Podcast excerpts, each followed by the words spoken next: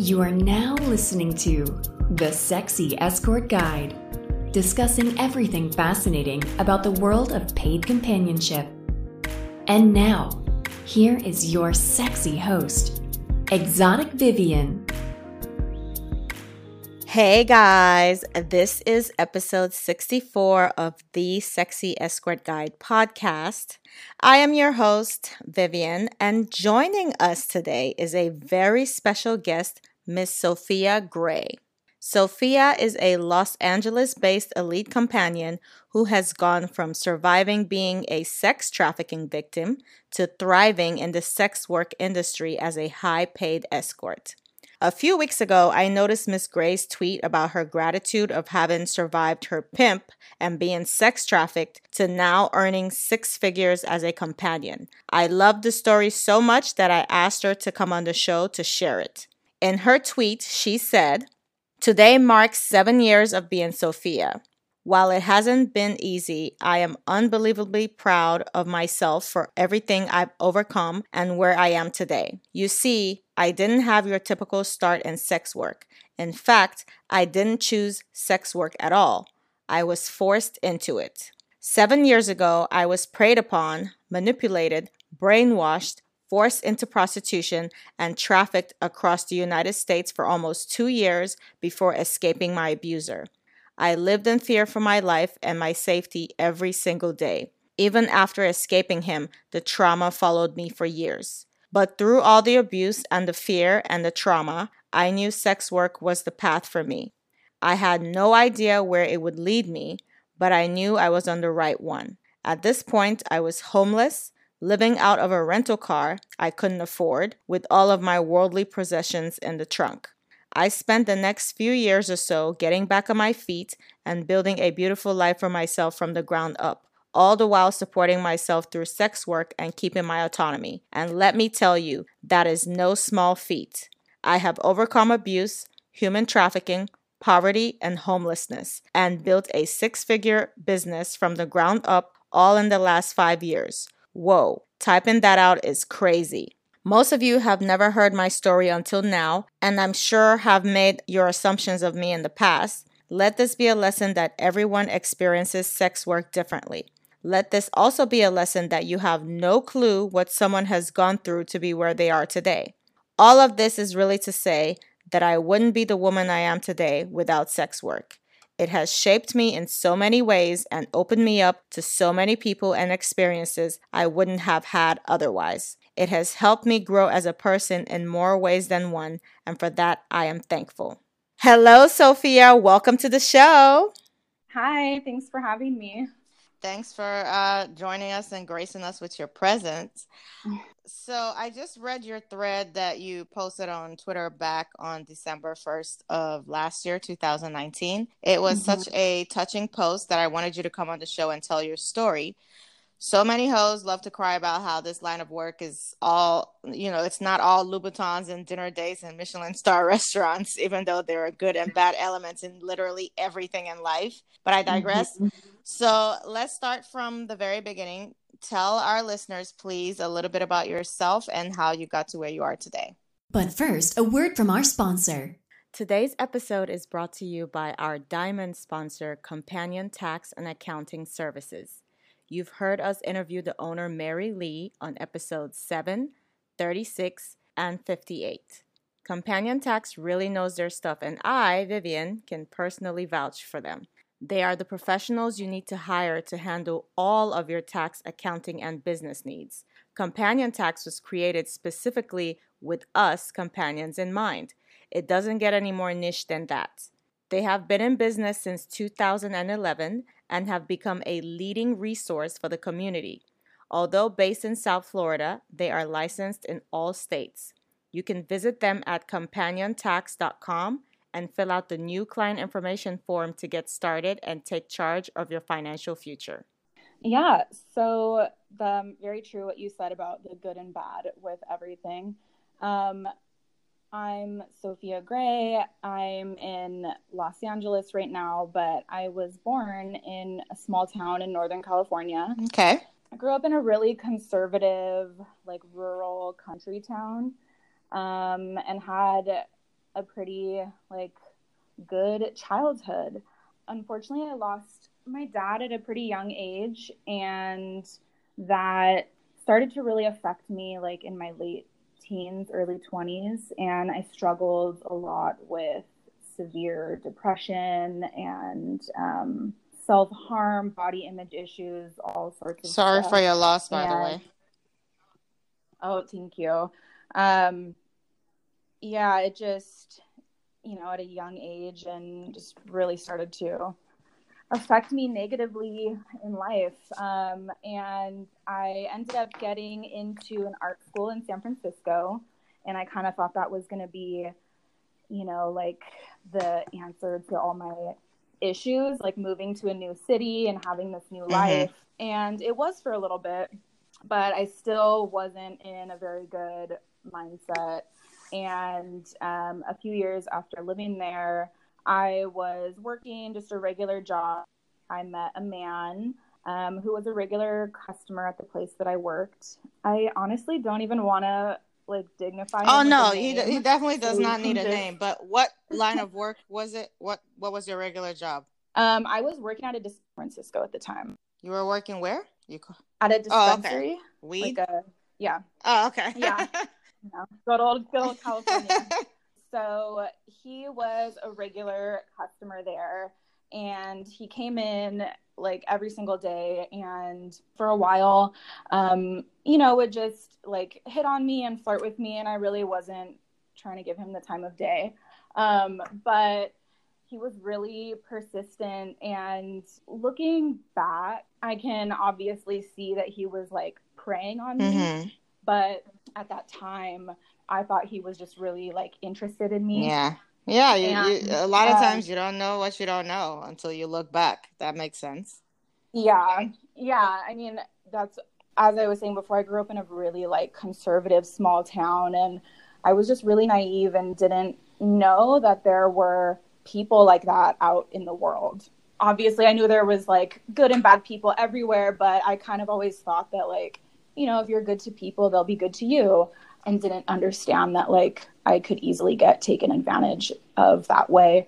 So he sort of, I guess, preyed on me or courted me, whatever you want to call it, for a good six months. So you went out with him, or this was just six months of him coming to the dispensary and talking to you?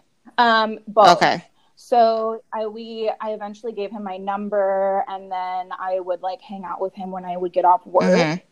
And we would just, like, hang out and talk. And um, I was really intrigued by this man. He was kind of like a gangster dude. And I didn't know anybody like that. And um, he was also really intelligent. And I don't know, like, there was, you know, there obviously has to be something with these type of people who are able to kind of manipulate you. You know, they have some sort of charm. Mm-hmm. Um, So we hung out a lot, and I eventually, you know, started to have feelings for him. And he told me um, that I could come live with him, and that he was going to take care of me, and we were going to have, like, this super nice life. And he always had really, um, like, nice cars and stuff mm-hmm. like that, which I didn't really care about, but he was always just like, oh, you know, like, I have money, we're going to be great, all this stuff. And so I did. Um, at the time, I lived in a really crazy um, artist commune in San Francisco. What? And I had seventeen roommates. Yeah, it was what? Insane. I had an artist commune? Like, is it the same as a hippie commune? Yeah, pretty much. It was like wow. a communal living. Okay. Yeah, I mean, I went to art school in San Francisco, and just being like a poor college kid, um, it was basically... these people overtook the third building and turned all the offices into pseudo apartments. Wow. Definitely illegal, but um, it worked. Hey, um, do what you gotta do, I guess. Yeah. So uh, that was definitely an interesting time in my life as well. So I was not super happy about living there, and I wanted to just, like, I wanted to be with this person. I thought that I was... In love. in love with him, whatever. Yeah. So I quickly didn't take a lot of convincing at that time, and I um, packed up all my stuff, and um, he ended up getting a storage unit to put like my bed and dresser, um, and then I moved into him in his apartment in the East Bay, and literally... Like, was it a nice apartment? No, it wasn't. Oh, jeez. um, so much for the nice yeah. cars. I know. What's fun, like, I'm not even really impressed by that type of thing. No, I'm my just, I'm just saying, if you're gonna flex, I you know. need to flex all the way. It can't just be your cars. Yeah, but go on. Yeah, it was. Yeah, um, exactly. But you know, it's like they have. He's one of those guys that's like would try to show off his money, but it's like that's all the money he had in the world. Mm-hmm. You know, like Instagram pictures of it and stuff like yeah. that. Yeah. Anyway, so yeah, like pretty much the next day, he woke me up and was like, pack up some clothes. We're going out of town. This is our new program. This is what you're going to do for me. What? Um, no, yeah. no, no easing into it. Nothing. He just said, no. Hey, come be a hoe for me. What? Yeah. Yeah. Wow. It wasn't, um, it wasn't like asked. I was told. I was, t- um, he was, and everything before, and it was like it was like almost meeting a completely different person the next I've, day. I've heard stories um, like that. Yeah, yeah. I don't. Did you ever watch the documentary "Surviving R. Kelly"? No, I just I can't I can't watch um, stuff like that, especially when I know it's true. So I I, I yeah. stayed away from all of that. Mm-mm. Well, for anybody who's watched that, he was exactly like how R. Kelly is portrayed in the documentary, very, um, very like charming. Nobody would suspect anything. You know, he would like become friends with anybody that he walked down the street with, but behind closed doors, he was a completely different person. Um, that documentary was like very triggering. Yeah, a lot of girls told me that too. It was very yeah. triggering for them. For me, yeah. I just, I just don't want to like, I, I can barely watch uh, any historically racial movies uh-huh. because of, for that very reason too, because of, you know, the history of racism mm-hmm. and all that stuff. It's just, it's just bad. I just don't want any of that shit. And then I definitely don't want to yeah. watch a documentary about a dude abusing women. No, no. Yeah. no. I, yeah. I hear you. Hard pass. Um, yeah. But so, yeah, I mean, he's essentially like that, just a complete sociopath. Um, and for the next um, about year, um, almost two years, we kind of traveled all around California, East Coast. I think we worked in thirteen different states. Wow.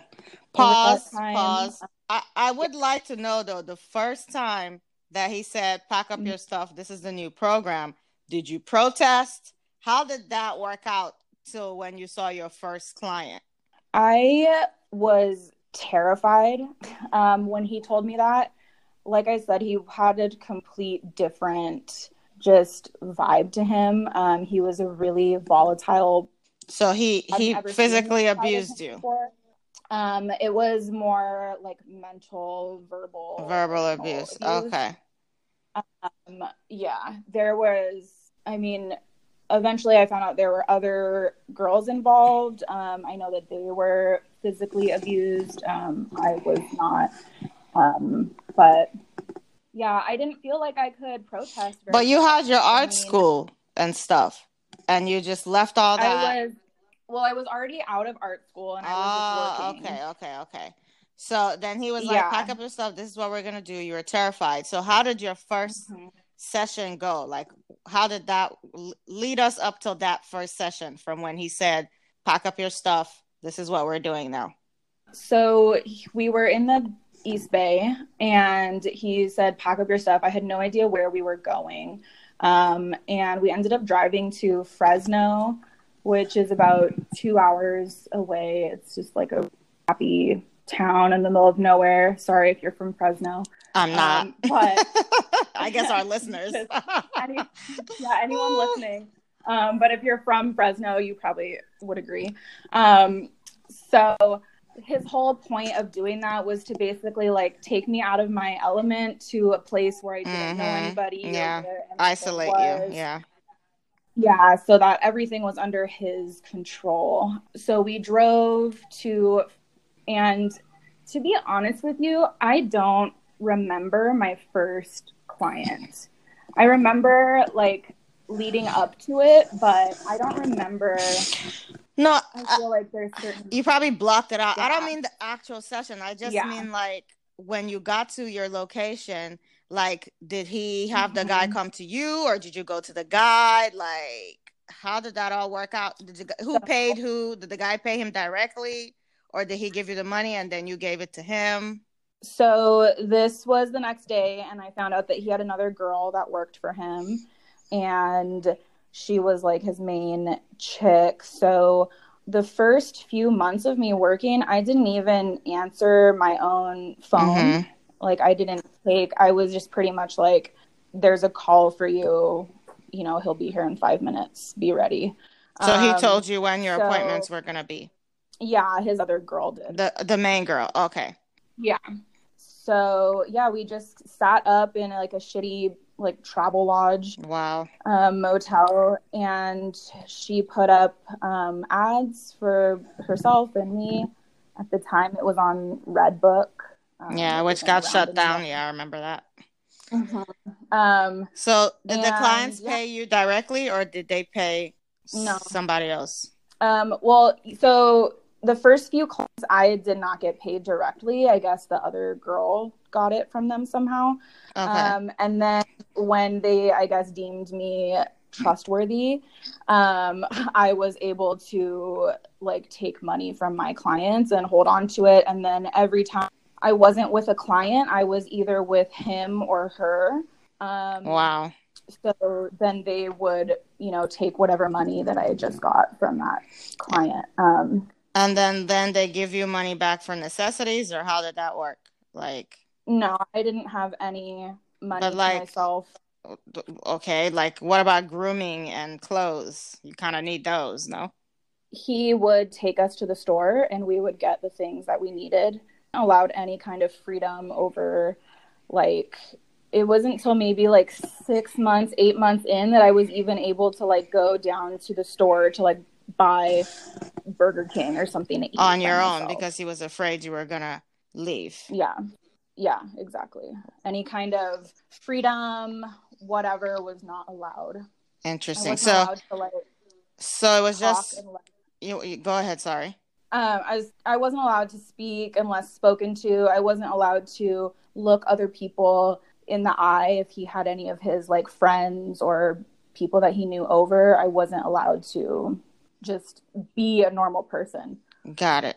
And it was just you and the one girl, or were there many other girls? Um, for the most part, it was just her and I. And then over the course of the time that I was with them, there were other girls who came and went. How long was your duration with him? So I tried to leave him three different times. Gaps in there, but altogether it was like a year and a half. Year and a half you're with him. And what happened the times that you tried to leave and you got caught? How did you get caught and what did you do? The first time that I tried to leave him, we were in New York, and this was almost about like I was almost with him for about a year at this point. So we, me and the other girl, were in New York by ourselves, and he was in California. Mm-hmm. Um, And I got a call from a person pretending to be a client. Um, and it ended up being a man named Aaron Cohen, who at the time, I don't really know what he's doing now, but um, at the time he was sort of the founder of a human trafficking organization. Mm-hmm. And basically, like, him and his organization were set up in New York, girls that they felt were being trafficked or underage, and helping them, you know, supposedly helping them to get out of their okay. life. Um, and so me going with them was the first time I tried to leave. That is honestly, like, a whole long story in itself, being with the Human Trafficking Coalition, but I felt like they were really overbearing. And I mean, which sounds kind of dumb coming from an abusive relationship, but it, they just felt like if they were going to help me, like I was going to owe them for the rest of my life. Like oh. They were going to kind of watch me yeah, forever. Nothing in life is free, dear. See, I, I had a feeling yeah. these organizations were kind of shady. I, I side-eyed them, and now I see why. Okay. So to be honest, I feel like he was telling me, you know, they worked in other countries, um, and they're, which I feel like is a good thing, right? Mm-hmm. A lot of people don't have the rights that we have in America. And so those situations like human trafficking, child trafficking can get really, really out of hand. Um, but as far as it went in America, like I still wanted to be a sex worker. I just didn't want to work for somebody else. I wanted to do it on my own. And I didn't feel like they were going to let me do that, mm-hmm. obviously. But I don't know. I got certain weird vibes from them. First of all, I felt like the guy who I spoke to into, he had like this hero complex about how he wanted to like save all these girls. And you can look him up. He had a book called, like super cringy name, but he had a book called The Slave Hunter.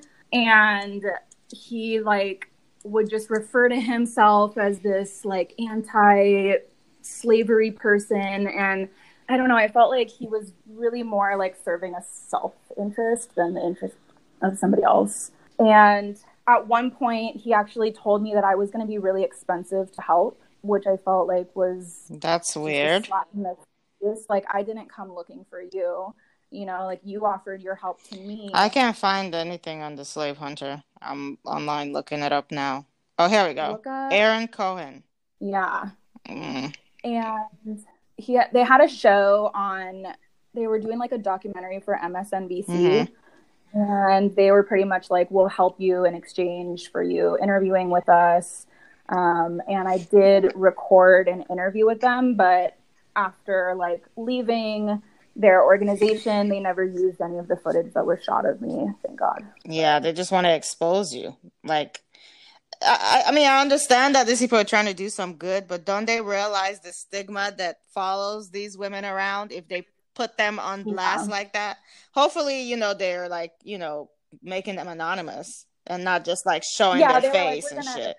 Yeah, they're like, we're going to distort your voice. We're not going to show your face, okay. that kind of a thing. But still, I just didn't like, I felt like it was one of those things where it's like, we're going to help you, but how we want to, not how you want to be helped. You know? Okay. All right. So did you, at any point in time, did you ever get caught up with law enforcement? I did. When I was in New York, I got caught in a sting. Um, and did, did that go all the way through? Or did they drop charges? Did you do community service? Uh, they pretty much told me to do three counseling sessions, mm-hmm. um, and to stay out of trouble for six months and it would be expunged off my record. That's good. And so what was the other two yeah. times you tried to leave? So the other two times were just on my own. And it's not necessarily that I got like caught trying to leave. I think people need to understand that being in an abusive relationship, it's not just like, oh, you can just leave whenever you want. There's a lot of like scare tactics that go into it. Mm-hmm. Manipulation, sort of like brainwashing, if you will. A few months into being with him, he made me purchase a car for him. So I had property, or he had property that was in my name, um, which complicated things. And he would hold that over my head every time I would try to leave, you know, saying he was going to wreck the car or whatever. Wow. Um, and on top of that, he threatened to... Like, he said that if I ever left him, he was going to find my mom and kill her. Um, whoa, whoa, whoa, wait. He, you're kind of breaking out. You said if he, if he said if you ever tried to leave, he was going to find your mom and kill her? Yeah. Wow. Uh, he said it about my brother, um, my, just anybody that I loved, pretty much. He also told me that if he ever saw me, like if he ever saw an ad up of mine, that he was going to pay someone to pretend to be a client and come and kill me. Wow. Um, wow.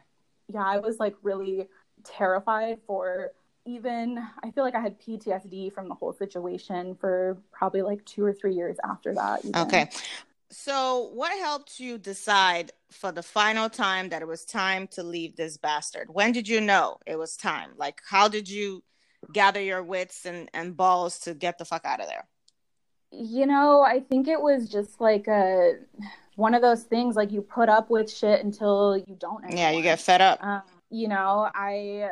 a lot of it was trying to leave in a way that I felt safe, mm-hmm. obviously. Um, and I, I didn't have like resources either. So that was another big thing. I couldn't, I didn't have like money of my own. I didn't have a car or really anywhere that I could turn to, um, you know, no friends or family that could help me out. So it's a matter of like figuring out a plan, essentially. I read the statistic that said it takes the average woman seven times before she's wow. actually able to leave her abuser. So, um, yeah, that's pretty crazy to think about. That is crazy. So you just got fed up and you were like, fuck this, I'm out. How did you do it? Mm-hmm. Um, I was in San Francisco with him at the time. Mm-hmm. And I told him that I wanted to go visit my mom because I hadn't seen her. And he essentially let me um, meet her halfway between San Francisco and where she lived, so about an hour away. Mm-hmm. And when I met with her, I kind of just broke down to her and told her that, you know, I was in an abusive relationship and I didn't know how to get out. She didn't know the extent of the abuse at the time. Mm-hmm. Uh, she does now. I'm out to my friends and family about everything. But at the time, she just looked at me and she was like, are you ready to leave him? Do you want help? And I said, yes. And she said, let's go. And at the time, I had an apartment with him in Las Vegas. So from around San Francisco, we drove down to Las Vegas. And um, I like turned my phone off and just kind of, you know, didn't answer him. And um, we left. We drove down to Las Vegas, got stuff out of the apartment, and I just never looked back. Wow, that's awesome. Um, so during the year and a half that you're with him, were you not keeping in touch with your mom? Um, I was here and there. But um, she just didn't know. Yeah, she knew that I like had a boyfriend that I lived with, and obviously I think she's a mom, so like she knew something was up. But I didn't much. Um, I the obvious like that relationship really drove a wedge between my relationship with her for that time. Um, but yeah, I just didn't really didn't tell her. I maybe talked to her like once a month during that time. Wow. Well, I'm so glad you got out of that out of that situation um, because yeah. th- there are girls that legit just stay there until God forbid something bad happens and that's it. So I'm so glad. Yeah. Kudos to you for getting the courage to leave. Um, whew, that was uh, that was deep. Um, so so has he tried to contact you ever since? Um, he did for a few years after that. He would make like fake um, per, like Instagram profiles and stuff like that, or emails, and try to talk to me like that. Mm-hmm. Um, But I haven't heard from him in years at this point. So the times that he tried to talk to you, you just figured out it was him and you just ignored it. Okay. Yeah. And he had but, like now, now does he, do you think he knows your, your persona now, or did he just give up? He probably just gave up. I don't think that he, yeah. Wow. I honestly have no idea. Well, I'm glad that part is over. So what do you think is a misconception about trafficked women, trafficked companions, escorts? Um, I think a misconception is that they're not intelligent. I think people think that maybe only like a certain type of person gets into things like that. But the human mind is a lot more massive than people realize. Mm-hmm. And, you know, it just takes a little bit of insecurity and a lot of manipulation. You know, yep. To That's true. I mean, people. There are very many educated, successful women out there being played by bums who are using totally. them and leeching mm-hmm. off of them, and they actually think it's love. So that that has nothing to do with anything. So yeah, P- people yeah. will continue to, you know, judge what they don't know. What do you? What is one uh, misconception people have about you? Um, I think that people think just by looking at me that I've had everything handed to me in life, and that I've, you know, had a really easy ride to where mm-hmm. I am. Obviously, but, but it definitely was not. Truth, yeah. Yeah, wow. So what made you decide to share your story on Twitter? Um, well, it was the seven-year anniversary of me being um, a companion, and I was just kind of reflecting on how crazy it's been, and I never in a million years thought that I would be as successful in this industry. You know, looking back when I was on, you know, Redbook and Backpage and stuff, I would look at girls who were five hundred dollars an hour and think like, oh my God, they must be so rich. Like they have it. You know, I was like, I would like one day I hope to go, you know, mm-hmm. I never thought that would be me. Um, so, so you're saying, yeah, so what you're just... saying now is that you're rich as fuck. No, I'm not. I'm just, not I'm just, I'm just trying to clarify because I'm in the market for a sugar mommy. So, you know, if you got it like that to blow, you know, come, come, definitely come sprinkle, not, sprinkle but... some my way. You know, definitely a lot more, um, a lot better than I was back then. We'll say that. Yeah, I mean, and that's what we all strive to be, is just be a little bit better than you were yesterday. So yeah. Obviously you've dealt with some trauma from this relationship mm-hmm. you had with this man. How have you dealt with that? So I guess just sort of silver lining to this whole thing is that it really kind of put me on a spiritual path and journey in life. Um, I don't talk about it a ton um, as Sophia, but spirituality is a huge part of my life now. Mm-hmm. Um, that's not confused with religion. Those are two separate things. Yes, of course. Um, but yeah, you know, doing a lot of inner work, meditation, workshops, classes, things that make me a better person. Did you ever do um, therapy? No, I actually did talk therapy before this whole thing happened. Mm-hmm. Um, but, and I definitely, I felt like it served a time and place. Um, I have not done talk therapy. I think a big reason was because I felt awkward about, you know, my lifestyle and what I do and finding somebody who would be accepting about that. Yeah. Um, but in the meantime, I've really found, you know, my spiritual practices and to fulfill that for me and to help me through anything that comes up. That's amazing. I mean, and then I think what something that most people don't seem to realize is that all these professionals, practitioners also have their own built-in personal bias. Mm-hmm. There, there are definitely therapists out there that would judge you, mm-hmm. like yeah. personally for, for this line of work, and that would affect your entire therapy yeah. session. Even if they say they don't. You know, people have their yeah, own. Yeah, they definitely do. They definitely do. Yeah. So you have to you have to be very wary about who you let into your emotional headspace. And that's mm-hmm. literally all they're, they're there to do. And the last thing you want is to be with a therapist that's actually doing more harm than good, because they're having you, because, you know, they always pose everything in a question. So how do you feel about blah, blah, yeah. blah? And they're over here having you question everything about your entire existence. Like, mm-hmm. no. yeah. Okay. So yeah. you mentioned that you built a six-figure business from the ground up in five years. Is that just through sex work, or did you branch out and invest in other things? That is just through sex work. Um, although the investment part. That's amazing. The investment part is something I'm just getting, and I'm like really into it, and it's really fun learning about all the ways. That's that awesome. I love it. I love it. Money. Yeah. Make your yep. money work for you. Exactly. Because we're tired of working. We tired. Okay. So what would you attribute your success to today?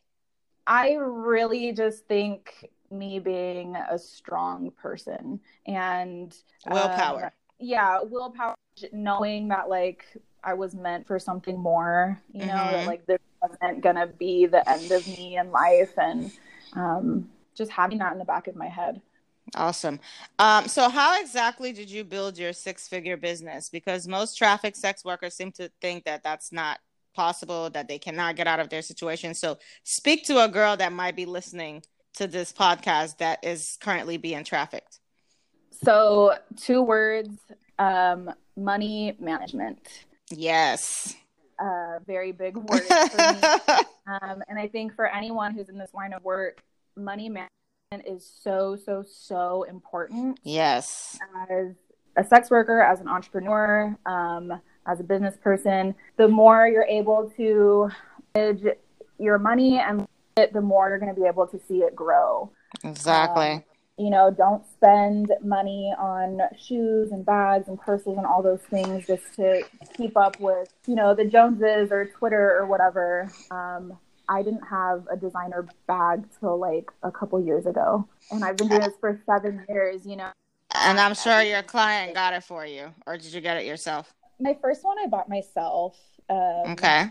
Very into like, you know, make goals for yourself and then reward mm-hmm. yourself when you get mm-hmm. there. I think that's a great way to purchase designer things when you hit a big goal for yourself. Um, but other than that, a lot of the things that I have did come from clients, which, you know, that's awesome. Always, always go for that. Right. And then one tip I will say, ladies, track your income. No, a lot of people don't do that. They just kind of get the money and next thing you know, they don't know where it went. But if you actually physically track how much you're making, you will be, mm-hmm. it'll help you kind of figure out, okay, this is what's coming in. And then you can start making plans for savings and all that good stuff. But track, people say track your spending. I say track your income because that's yeah. where it all starts. You know, I, yeah, some, I a lot of people don't know how much they are making every month. They really don't. Don't. And there's so many girls who just, you know, every time something comes in, it goes right back out. And, yep. You know, saying that you have a six-figure business sounds like really, oh my God, that's so amazing. But I think it's easier than people maybe think. You know, mm-hmm. if you're like really keeping track of all the money that you're making, it's, mm-hmm. you know, it adds up pretty quickly. And I think sometimes people could be in that margin and not even realize because they're not paying attention. Exactly. So what advice can you give to women who are currently being coerced and trafficked? Um, I would say that no matter what somebody tells you, you are absolutely strong enough to stand on your own. And you don't need anybody else to help you or manage you or do anything for you in this industry in order to be successful. Amen. These are facts. Uh, n- now, I'm going to ask you this question because I know it's going to come up and people are going to think it matters. Do you think that your race and the color of your skin gave you the privilege to have gotten out of your situation versus if you were darker or black? So I think this is a really good question. I want to say I think like the easy answer or maybe what people think I'm going to say is that yes, it does. But to be honest, um, I don't know. I don't think we and like anybody knows that that like in my situation, was that the defining factor of me like getting out versus not? No. And also, and also how you were treated too, because the girls that get broken down the most are the ones that are f- really afraid to leave. And you said he didn't hit mm-hmm. you. Mo- most pimps hit their girls, mm-hmm. you know, and you said girls came and went. I'm not sure if any of those girls were women of color or black, but the fact that you're white, ugh, this is so weird to say, but being a mm-hmm. white girl, they, they will put you at the top of the food chain in the, in the pimp world. Because they know you will make yeah. them the most amount of money. So there, people tend to not treat their prized possession like crap, but they'll still mm-hmm. get into your head so you don't leave. So like yeah. there's some there's so many factors that go into it. So it's kind of hard to say because unless somebody is in your specific situation, who knows? Like his main girl, was she also white? No, she was mixed. Okay. So yeah, there are like so many so many factors that go into play. I'm just glad you got mm-hmm. out of it. But I just thought that yeah. would be an interesting question to ask if you if you thought your race um, or and the color of your skin had anything to do with how quickly you got out of that or basically how you fared through the whole ordeal. Yeah, I totally am with you on that. Um, women of color definitely do get treated worse by pimps. It's really horrible to say. Um, but it's true. And- It is true. You know, would I have been abused worse if I wasn't white? Maybe. I don't know. Like, I don't have, you know, I can't really answer that. I think that yeah. I will say where I do think it played the biggest part was with me being caught up with law enforcement, that if I was to be darker or a woman of color, um, I don't think that I would have gotten off as easily as I did. Yeah. I mean, there was actually, um, I think it was How to Get Away with Murder. There was, mm-hmm. there was a sim. I don't know if you watched that show, but there was a similar case where Annalise was like opening up old arrest records of the Black women that got into the system, and then they end up mm-hmm. staying in the system because, you know, once, once yeah. you're in jail, apparently statistics, you go back. Um, mm-hmm. And there was this one lady who she tried, like, she was like now current day in her sixties, but she got mm-hmm. arrested for the first time when she was a minor. And mm-hmm. because she was Black, they tried her as an adult, whereas her white counterparts were tried as minors and their cases were expunged. But because wow. she had this adult charge on her record, of course, that hinders you from getting jobs, yada, yada, yada. Background checks, you will always fail. And when people see prostitution, mm-hmm. oh my God, you know. So yeah. it, it was like a whole long ordeal, but she fought the case and won it. But the minute the lady went out on the streets, she OD'd. It was a very sad oh. story, actually. Yeah, I know.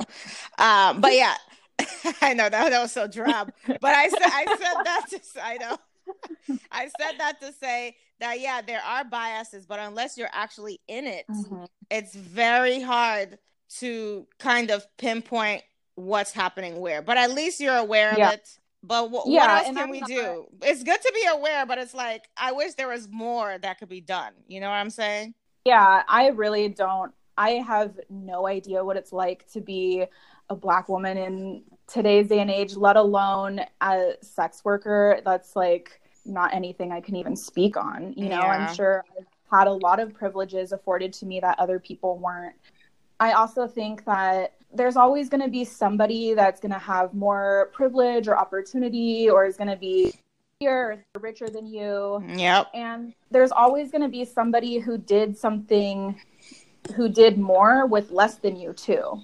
Mm-hmm. You know, like yeah, everybody has everybody has an unfair advantage. It's just figuring out what yours is and running with it, because exactly. what else are you gonna do? It's like, if you have this, you were born this way. What mm-hmm. what else can you do other yeah. than, you know, be aware and don't be a dick?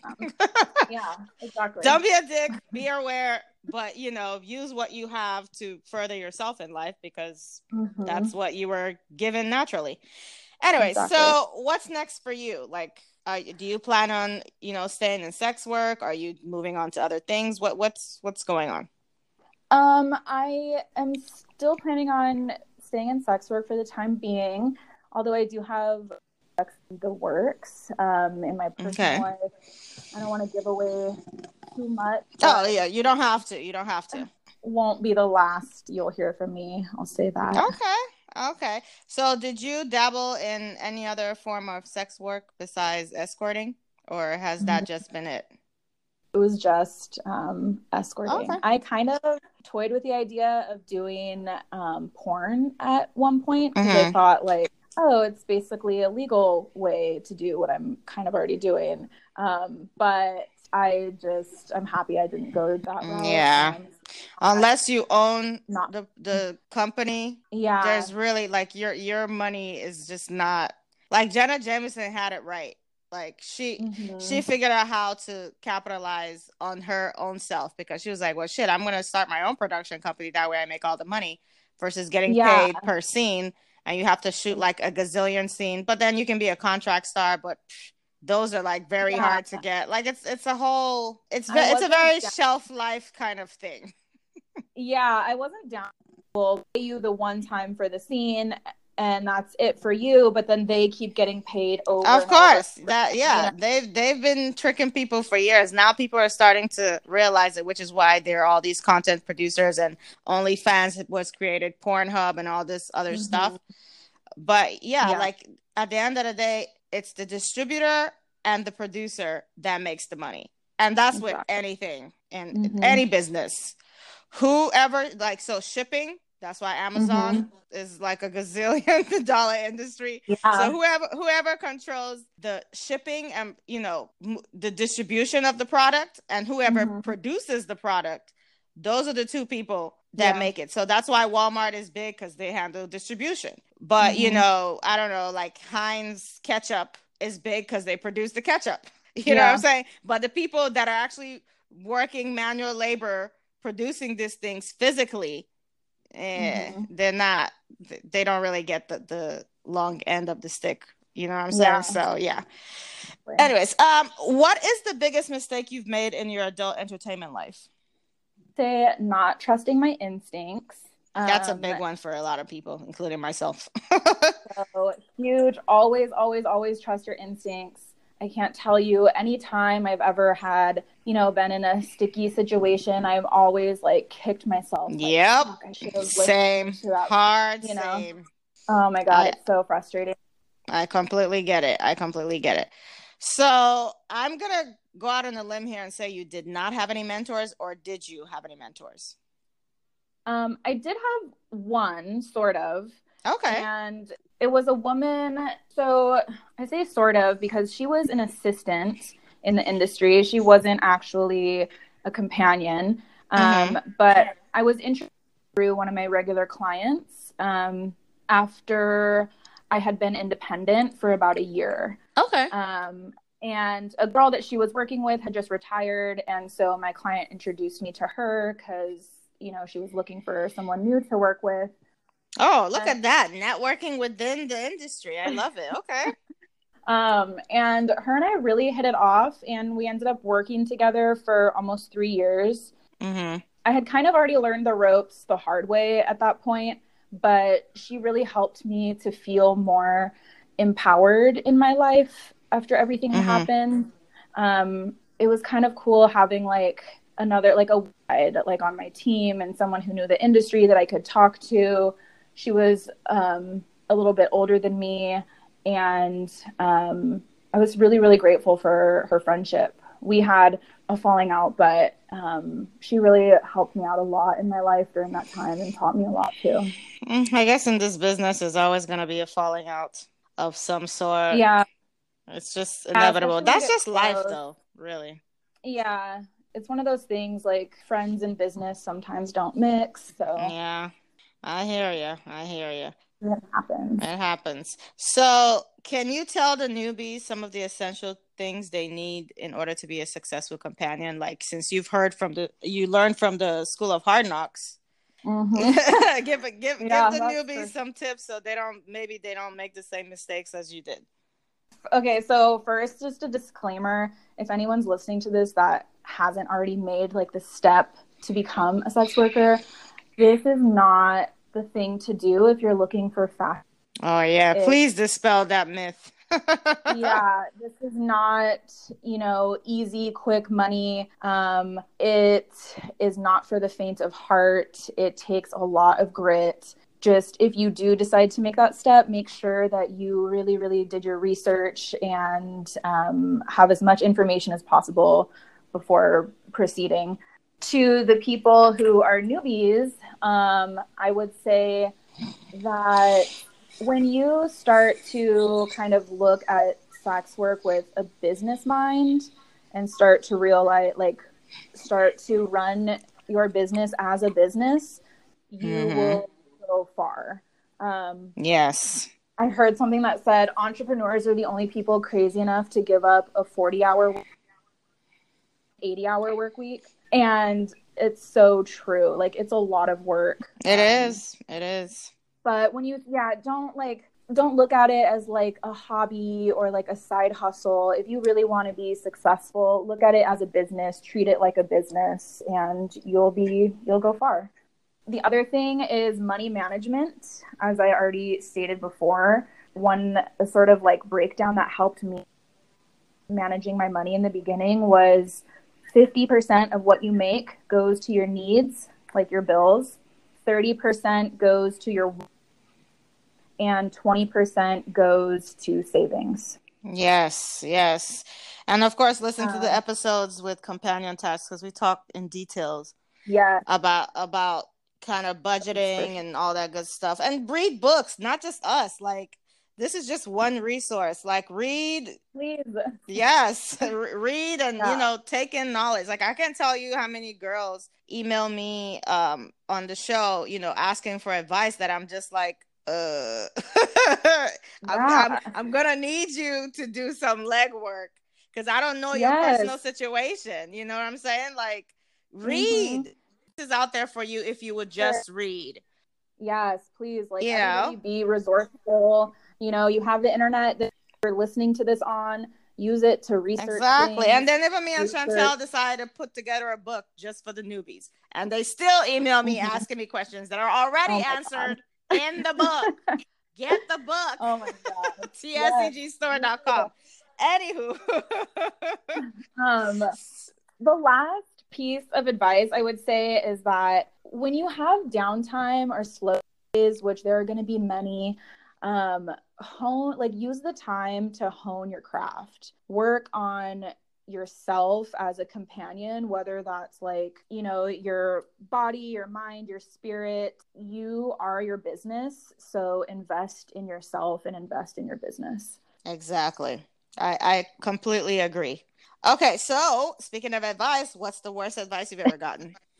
Um, the worst advice I've ever gotten would be to um, lower my rates uh, when it's sale. Uh, don't ever, don't do it. It's a trap. It is. Um, You're basically training them to wait till you have a sale. Exactly.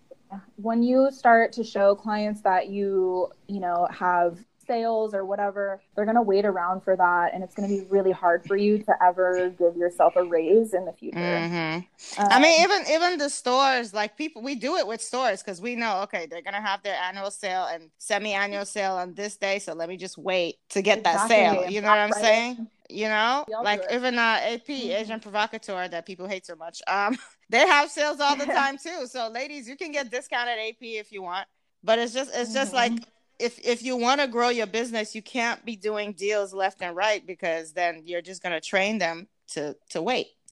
Okay, yeah. So what's the best advice you've ever gotten?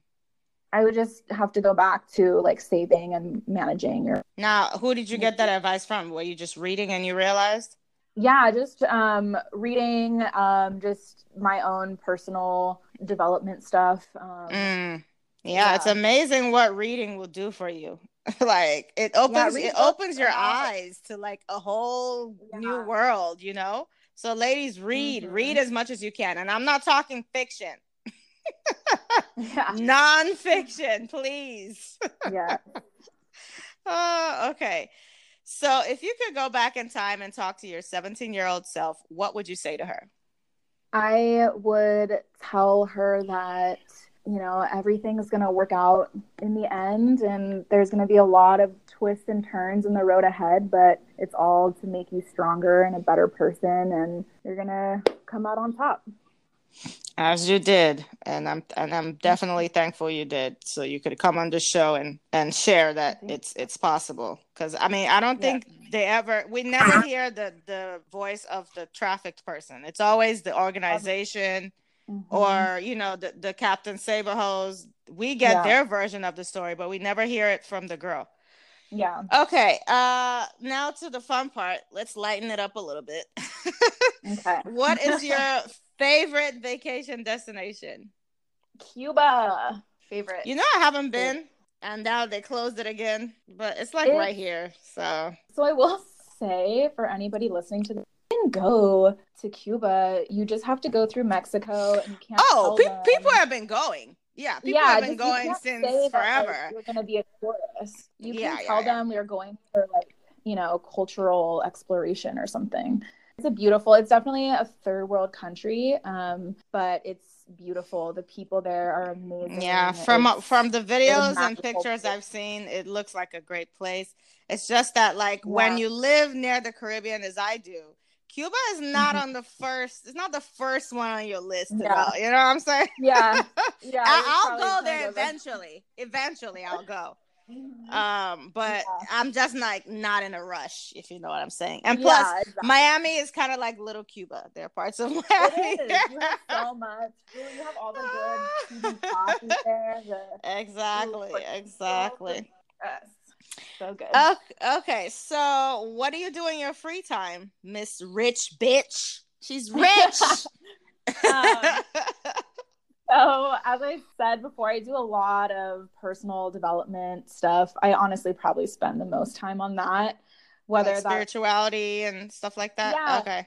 Reading, research, workshops. I like being outside, working out, spending time with friends. That's actually not a bad idea, the workshop thing. Because mm-hmm. like that's like a good way to kind of immerse yourself for a short period of time, but also be surrounded by like-minded people. That's yeah, not that's definitely. Not bad at all. Workshops. I mean, let me put that on my list of something to um, look yeah, into. Yeah, that's really amazing people that way as well. So that's awesome. Workshops. I'm typing it. Okay. So, um, are there any companions you currently have a crush on and wouldn't mind booking a double session with? Um, I feel like there's so many right? girls. Yeah, there's so many gorgeous women out there and like from all over the world too. Let me think like off the top of my head. I'm trying to think like who I've retweeted lately. um, uh, let's see. Heidi Hudson in Australia, Celine Kitt, Margot Mew. Um, Margot Jocelyn. Mew sounds familiar. Yeah. You said Jocelyn? Yeah, I'm an ass man. I love Jocelyn. We've hung out, you know, personally too. Like she's she's amazing. She's yeah. a great gal. Nice. Um, yeah, I think there's so many people. Like honestly, yeah, there are just so many gorgeous women. Just t- too many mm-hmm. to keep up with. I just like scrolling exactly. through Twitter and just you know looking at yeah. all the gorgeousness of my timeline, and it motivates me exactly. to not be a fat ass. Okay, so I'm like, I need to go to the gym today, right? Like put down put down that cake, girl. You don't yeah. you don't need that cookie. Okay, favorite book.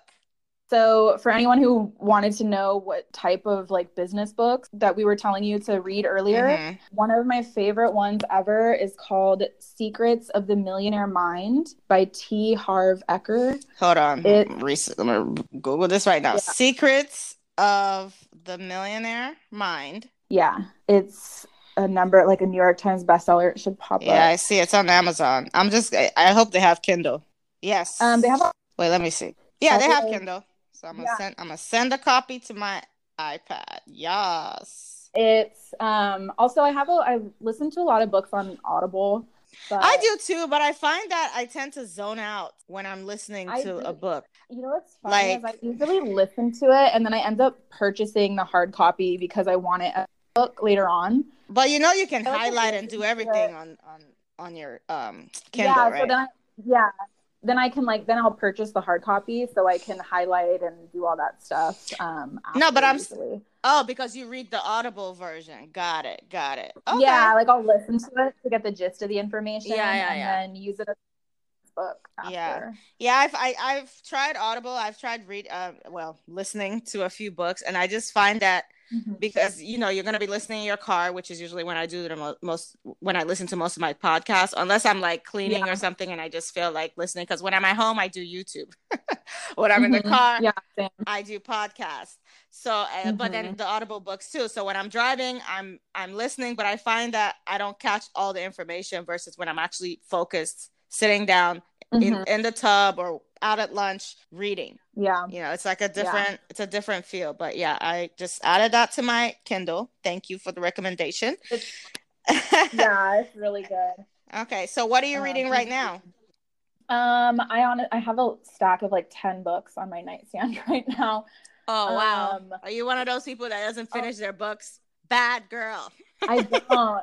I never, I don't finish them. And I, like I said, it's mostly like research and reference books. So it's not yeah, anything yeah. that you would sit down and read front to back. Um, mm-hmm. But with, uh, a lot of like self-help books, um, business. So what's one book on your night, on your nightstand right now? Okay. A book that I just got the other day. It's called The Div- The Return of the Divine Sophia. Wait, um, is that how you got your name? No, I'm kidding. No, it's not. Um, Obviously. But, um, Sophia is like, I think it's a Greek goddess of wisdom, but mm-hmm. it's about sort of like the untold story of Mary Magdalene in the Bible. And um, Ooh. about, you know, um, divine feminine energy and her relationship with uh, Jesus. And um, people are saying that that was like his girlfriend. I was actually just having this yeah, conversation I mean, yesterday with my client, and he thought that he, her and Jesus were fucking. I was like, I don't think Jesus had sex. He was like, what? He was thirty-five or thirty. How old was he when he died?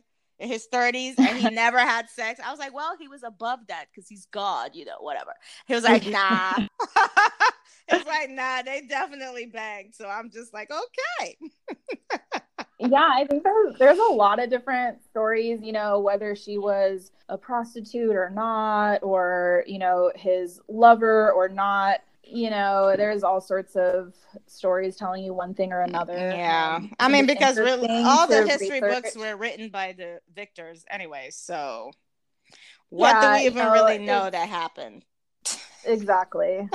You know, there's two sides to every story, and then there's the truth. So which we will never know because we weren't there. Okay. So movie of all time. Um, Miyazaki's Spirited Away. Wow. So even your movies, you can't just watch an action comedy or something. um, yeah, that's a weird, it's I'm not even like a huge anime person, but that is my favorite movie of all time. What is it called again? Um, it's just called Spirited Away. Um, but the animator is Miyazaki. It's a Japanese mm. film. Miyazaki. Um, and it's called Spi? Spirited. Oh, Spirited. Away. Spirited yeah. Away. Okay. Yeah. You were kind of breaking up. I didn't hear you the first time. Okay. Um, favorite T V show? Law and Order S V U. All right. So that's a good one to watch when you're on the treadmill for sure. Because like every every episode is always like, yeah. And I usually watch it without the sound, and I put it on cap- uh-huh. I put it on caption because mm-hmm. then I can just like watch and like figure like make the noises in my head. Dun dun. You know. Dun, dun. I wish dun, I had dun. that in like, my everyday life. Right? These just, like, these are their stories. Yeah. Um, I actually tweeted the other day that I I've watched over three hundred hours of Law and Order S V U. Oh my god! Like, how many how many seasons do they have now? I think there's like, twenty-one. It's definitely seasons. Been like twenty. Yeah, it's been yeah. like twenty years at least for sure. Yeah. Wow. I've seen about that's ninety, crazy. Like ninety-five percent of the episodes. Wow. Yeah. I probably have seen like ten percent.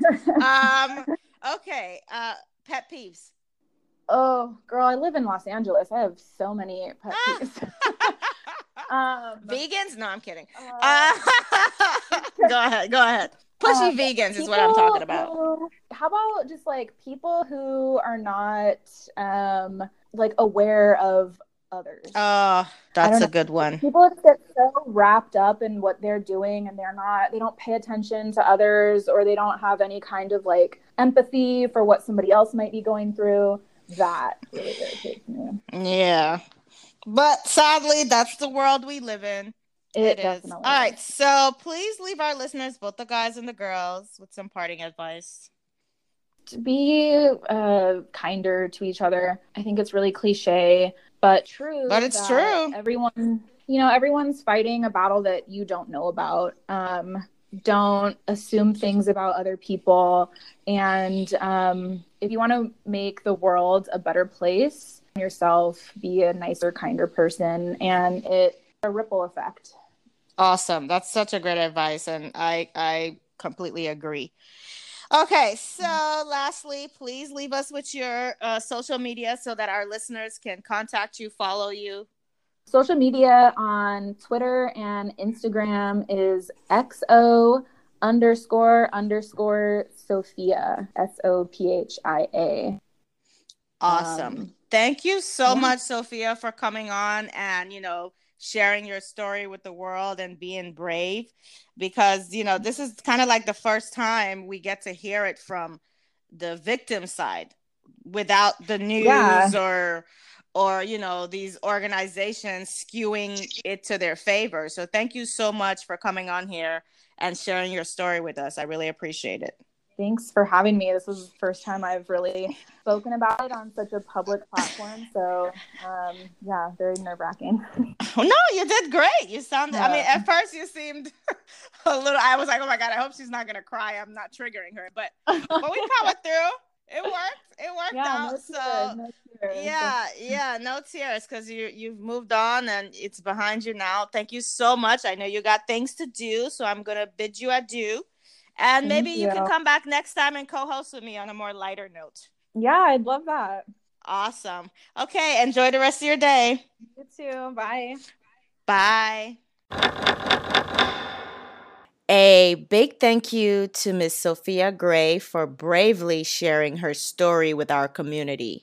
I am so happy we got to hear firsthand from a sex trafficking survivor. Hopefully this interview will inspire others to have the courage to get out of a bad situation. Have a wonderful day, everyone, and I will catch you on the next episode. Bye. Be sure to follow the show on Twitter at T S E G Podcast and on Instagram at T S E G P. Join our Patreon page for exclusive videos on dating, sugaring, and freestyling tips for both the gentlemen and ladies. Patreon.com forward slash TSEGP. Follow your host Vivian on Twitter and Instagram at Exotic Vivian. Please leave the show a five-star rating on iTunes. Until next time, keep it sexy and stay receptive.